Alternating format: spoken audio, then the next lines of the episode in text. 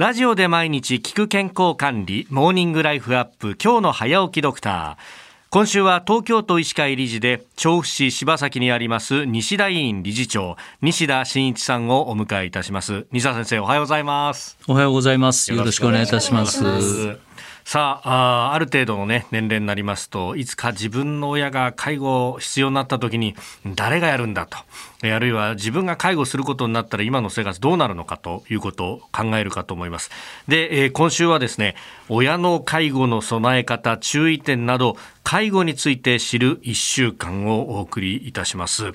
えー、生命保険文化センターによる18歳から69歳を対象とした調査では親などを介護する場合の不安について80.9%の人が不安感があると回答しているということなんですね。まあね、これ、まあ不安の内容として、えー、肉体的、精神的な負担だとか、時間の拘束、経済的負担というものが要素として挙げられているようですけれども、うん、先生、この調査結果どうご覧はい。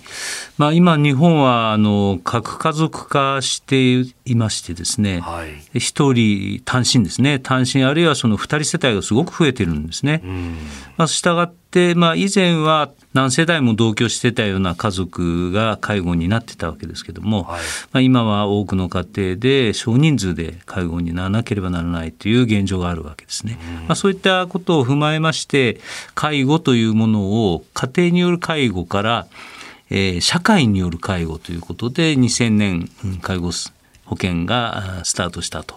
いう、はい、まあ、経緯もございます。うん。まああのね、まずね、どのぐらいこう長さというか、うん、期間としても先生、どのぐらい続くもんですか、はいはい、えー、っとまあ、これは病状によって相当違ってきますけども、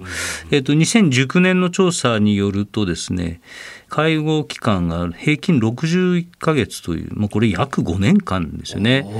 で半数の方が3年以上ということ、そういう数字も出ています。非常に長くなってるんですね。はい、これ期間が長くなるのには何か要因等々あるんでしょうか？えっと、そうですね、まあ、一番大きいのは、やはり医療が発達して、平均寿命が非常に延伸してきたと、まあ、日本の場合は世界でもトップレベルにあるわけですけども、まあ、一方でですね、平均寿命と健康である寿命、はい、健康寿命と言いますけども、ここの差がなかなか縮まってこないんですね。で、まあ、平均的なところで見ますと、男性で約9年、はい、女性だと13年。医療によって病気は治せたんだけども、はい、えー、身体機能は低下して要介護状態が長引くというそういう方が多いということが、まあ、長期化の原因になっているのではないかなというふうに考えます。はい、これ、ただあの、どうやって備えるかの部分っていうのが、なかなかこう、知識が共有しきれていないところがあるように思うんですけれども、例えばですが、先生、準備不足だと、どういったことが起こりうるととですね、まあ、準備といってもなかなか難しいかと思うんですね。というのは、やはり、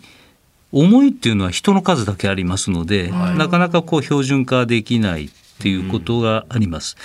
で加えてですね非常にその本人を交えての話っていうのはこう内容が重くなりますので、はい、難しいところもございます。ですからまずはですねその介護を担うご家族の間での、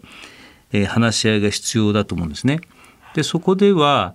あのそれぞれの構成する家族のメンバーの役割分担を決めるということではなくてですね、はいはい、日々の介護あるいはその急変時の対応について、その共通した認識と共通した方向性、まあ、そういったものを共有するということがすごく重要だと思うんですね。で今その、えー、よく言われます ACP というプロセス。つまりこれはご本人と関係者を交えて、はい、えーと、本人の意思決定を支援していくと、うんうん、そこでやはり核になるのはご本人の思いというところですね、そこは外せない。はい、うん倒られた時にじゃあどこまで治療するんだとか、そういうこと、まあね、ね、どうしてもやっぱりそうすると重い話題になりがちですけれども、まあ、避けては通れないそうですね。うん西田院理事長西田真一さんでした。先生明日もよろしくお願いいたします。よろしくお願いいたします。ありがとうございました。